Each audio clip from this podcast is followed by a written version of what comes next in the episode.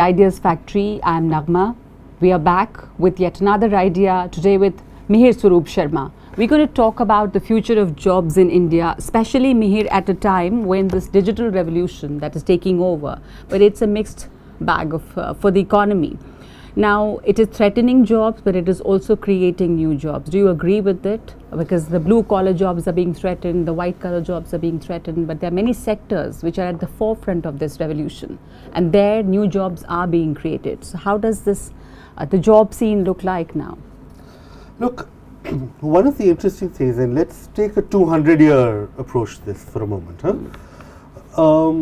For 200 years, we've seen technological innovation come from, from steam engines all the way up to the computer, and they have all these innovations, all this technical change has both created and destroyed jobs, right? And there was concern each time one of these revolutions began to spread through the workforce that people would be permanently put out of work. And of course, every time it happened, there were entire professions that vanished. But so far, we've been very fortunate. They have been replaced by more productive professions of a different kind. That has been the historical approach, right? One thing may be different about what we're going to go through in the near future. And the automation revolution as such is not necessarily that new a thing. Replacement of blue-collar workers by machines is something that we've been worrying about and societies have been worrying about for 100, 150 years, right? Yeah. And all of us have, some societies have suffered deeply. I mean, in Bengal, we will still tell the story about the Dhaka weavers, right? Losing their thumbs because of forced transformation to to machine weaving. But the difference, one of the interesting differences I think about what is going to happen in the next few years or maybe the next decade or so is not automation but artificial intelligence. And there for the first time you'll get middle level, upper middle class people suddenly under threat, and that's never happened, right? So you've had blue-collar workers under threat, you've had maybe lower middle-class white-collar workers under threat from computers, so secretaries, that kind of thing. But now you'll have people who work in law firms, people who work in newspapers, people who work across the board in jobs that require a certain degree of intelligence, but not always that much creativity on a day-to-day level, right? So the paralegal, etc. All these jobs may disappear and replaced by AI. Who knows? We may anesthetist. There is a strong belief that this job will go, and these are things that people have trained for with some effort, and it is they didn't think they would. So that's a big threat, you say? Yes, but I'm saying that this is what makes it different. So we are hearing a lot more noise about it, than about previous technological changes, because it's hitting a different class of people, or there's a fear for a different class of people. There's a fear, but who are? It's also said that probably 69% of, there'll be a job loss of about 69% in India. But what kind of due to automation? You're talking about artificial intelligence, but so this is automation. If it is 69%, it looks big enough to be afraid of. Well, we should have hoped that there'd be 69% job loss in India anyway. That we would be moving in any case to up the ladder to better jobs, right? So because you're saying this job loss will actually lead to higher skilled jobs, better skilled jobs? It could, and it has in the past. The fear on this occasion, it is true, is that there will essentially be no replacement for the jobs that are lost, unlike what has happened previously. And one of the reasons for this is that previously when, jobs in low-skilled manufacturing, like if Charlie Chaplin, modern times manufacturing died, right, then another kind of manufacturing job would come along, slightly higher level, slightly more complicated, that machines couldn't do, and you'd be required to supervise the machines. So up till now, we've always had these manufacturing jobs, The fear is that automation will take all manufacturing jobs away completely. Now, first of all, this is not an immediate issue, right? So, for example, on things like textiles, the jobs aren't going away immediately at all. But more to the point, whenever we worry about jobs going away, we should always look at the past, you know, mechanism and try and work out why it isn't happening again. And if it isn't happening this time, that the jobs are being replaced by higher skilled jobs, that may be because of something to do with the Indian workforce. And the Indian workforce, the people in those 69% jobs that are at threat, should be able to move to a better set of jobs. For example, like if they're moving to higher skilled jobs, and these labor intensive jobs are at threat. So you move to higher skilled job, but these higher skilled jobs could be in e-commerce, in the aggregate. There are lots of aggregator platforms. They could stay in manufacturing. They could be, you know, machine supervision, machine repair. Across the board, there are possible jobs, but there is a shortage of skills. You're absolutely right. People are moving to app-based platforms, and people are in fact overqualified. I mean, yesterday, you know how Zomato did. Is that true? And if that is the case, is India prepared for the fallout? This is India. Everything affects women more. You know, even right now, you have a women employment crisis. So what actions have been taken? What can you do? I mean, this is a social problem in the end. What you've had in the past 5 to 7 years is an enormous reduction, and I want to talk about this specifically about North India, not South, right? You've had an enormous reduction in what is called the labour force participation rate for women, and particularly in rural areas. And why has this happened? It can be one of many reasons. But what is worrying is that as India grows more prosperous, less women work. And, you know, it could be for reasons as much as, you know, if you're prosperous, then sit at home.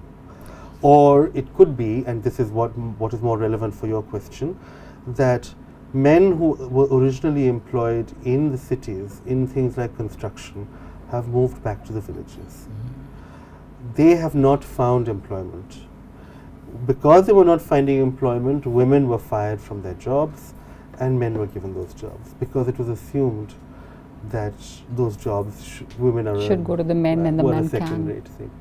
So there are assumptions of this kind that we need to work out, you know, need to end in how society is organized. And only until you fix how society is organized can you fix how the economy is organized. So in case this automation affects, I mean, which you're saying that in any case everything affects the women more, so if more and more women are out of the workforce, do you think there is a need that we invest more in the care economy? That's one sector probably where women could be employed more. There's a whole lot which is unemployed, and it's a huge part of your workforce.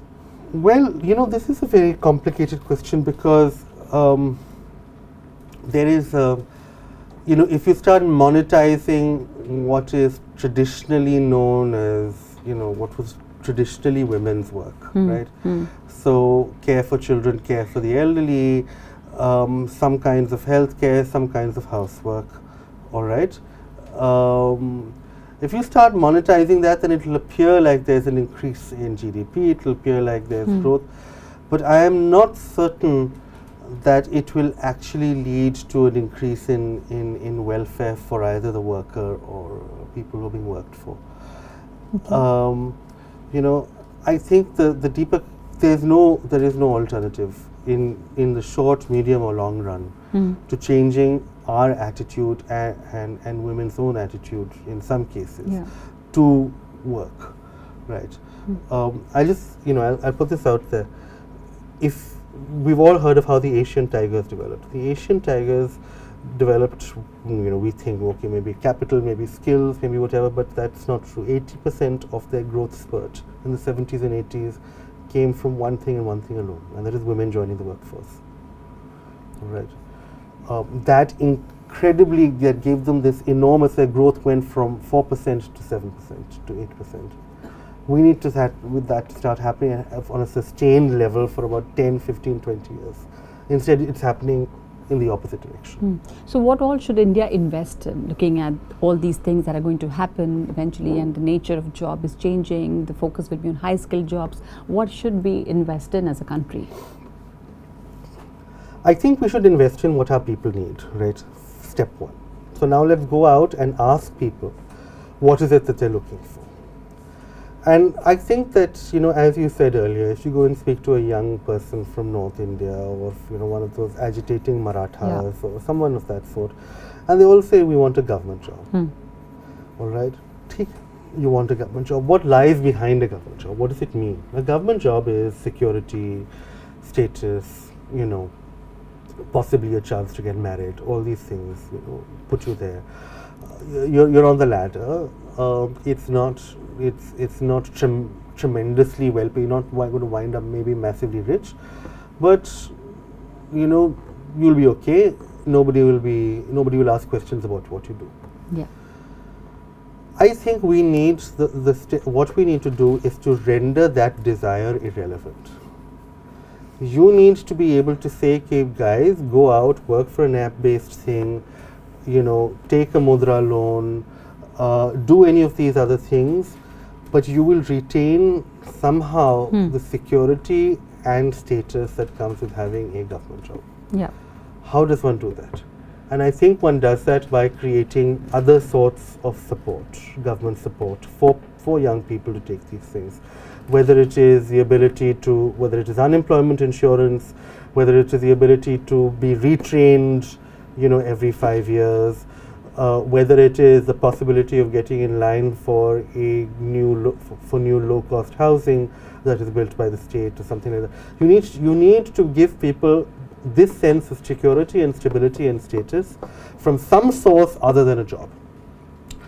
And I think that that has to be our aim as a society going, you know, in the next 10 to 15 years. It has to be the government's aim for the next 5 and maybe the next 10 years. So the government's aim should be to encourage this social mobility across industries, especially the digital economy. Social mobility and social security. You know, and mobility will not happen unless people are given the security to take risks in a country like ours. So you need to be able to, you need to set these out there first, and then unfortunately you have to leave it to these young people and to figure out what they want to do, and maybe figure out where our next spurt of growth is coming from, because right now I'm afraid we don't have any other ideas. You spoke of artificial intelligence, AI, we spoke of automation, that it's a big threat. So, you know, the nature of jobs are changing, but in the process many jobs are also being lost. What should the governments do actually to create an environment which gives that confidence, that safety, or the safeguards for the displaced workforce? Well, I think one, we need to tell people, and I think that many in the government have tried to do this, that there is no such thing as a job for life anymore. Right? It's not going to happen, and they're not going to come back. Second, you need to try and ensure that that catastrophic health issues won't put them or their parents out of action, right? And if their parents means that they themselves will have to take care of them. So, if that shouldn't happen, because that is sufficient to throw you back into poverty. So that's a major sense of insecurity, right? So you need to have a health backstop. Yeah. You need to have an educational skills backstop. People need to be able to think that they can go back and pick up a new skill at short notice that will be lucrative.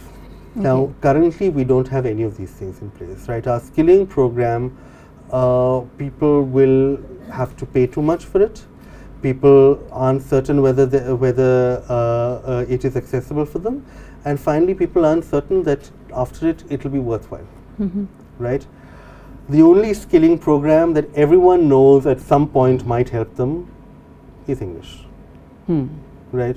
Frankly, if the government really wants a magic bullet on skilling, just teach everyone English. You know, because that will suddenly massively open up their options as to mobility, massively open up their options as to further skilling and self. But that doesn't seem to be happening anytime soon. We had recently had the Home Minister saying that the over the course of your schooling, learning English as a skill. You know, if they're uncomfortable thinking of it as a second language, think of it as a skill. All right, it's like maths. All right, teach it like that so that people will know how to use it to pick up further skills. Okay. And so yes, you need to give people these basic skills that will allow them to navigate a changed world, right? And we have to learn that our basic blocks of education are different now. You need English, you need financial literacy, you need digital literacy, all right, and you need economic literacy, right? And you put these four things together, and people will be able to figure out for themselves how to move forward, right? They'll be able to figure out for themselves how to save and how to make money, you know, financially. They'll be able to figure out through digital literacy what the jobs of tomorrow are. Through English, they'll be able to apply for them, all right? So these are the skills that you need to impart to people who are 10, 9, 10, 11, 12. Okay. Before we wrap up, very quick two questions. India has a huge workforce still in the informal sector. So how should that be incorporated? We have that problem of getting all those people in the informal sector in, you know, to be a part of this growth. I think that, look, I agree, and I've always thought of this as a problem for India, right? That we have so many informal workers in such a small formal sector. All our, you know, all our protections are given to formal workers. They are protected from being fired. They have PF, and the formal workers have nothing. I think that now we have to realize that it's no longer a problem that can be solved, right? You know, when we heard about demonetization, it was all about, you know, formal bana denge sabko. Formal bhi ho rahe hain bahut. But it's not a solution to the larger problem. There are still 90% of people who are out of this formal safety net and aren't employed formally. I think that you can no longer rely on the formal sector as a way to route these benefits to them. You have to ensure that the informal sector itself is a place where people will want to work. And people can make the choice to work between the informal and formal, and it will not hurt them which they choose. That has to be put out there. And that means that you have to restructure your access to savings, you have to restructure your access to health, all these things which currently are routed through your job, right? Your employer pays for your health, your employer puts money in your PF. Now you have to ensure that somebody else puts money in your PF, somebody else puts money in your health. So that there is that protection is built up outside. So I think once again, the whole structural change. There's a structural change there which says that you need to provide security. Then you no longer have to worry about the informal sector being so large as a problem. Okay, so we should not actually look at the informal sector as a problem, but basically change the whole structure. We should take steps to say it's no longer a problem. Yeah, right? All right. So I'm not saying you can shrink the size of the informal sector anymore, it looks impossible. So just figure out what about it was the problem. The government's idea of why it is a problem is not my idea of why it's a problem. The government's idea of why it is a problem because it worries the informal sector does not pay enough taxes. That is not why most of us economists worry about it. Most of us economists worry about it because it is unpredictable and it doesn't have enough protections for its workers. Right. Okay. And those are the things that we need to fix. So all the changes that we are now witnessing in India, or we were speaking about the future of jobs and how the nature of jobs will change eventually. But all this is not happening just in India. It has happened elsewhere in the world as well. So what lessons can we draw from some of those countries? Nothing, unfortunately, because you know, those are countries that had enormous amounts of formal employment and now they're all becoming informal. We've always had been informal. They're turning to us for lessons, all right, and how to manage with a large informal economy, how do you measure it, etc., etc. We don't have any lessons there. How did they become rich? They became rich through mass manufacturing. Our concern is automation will be so all-pervasive that mass manufacturing will not be an employer for unskilled people anymore. So we do not have a single lesson that we can draw from anywhere except one, and that is that workforces that are provided stability, workforces that are provided security, and workforces that are provided stature, workforces that are mixed in terms of background, that mixed across gender, region, in our case, caste and religion. These are the workforces that do well.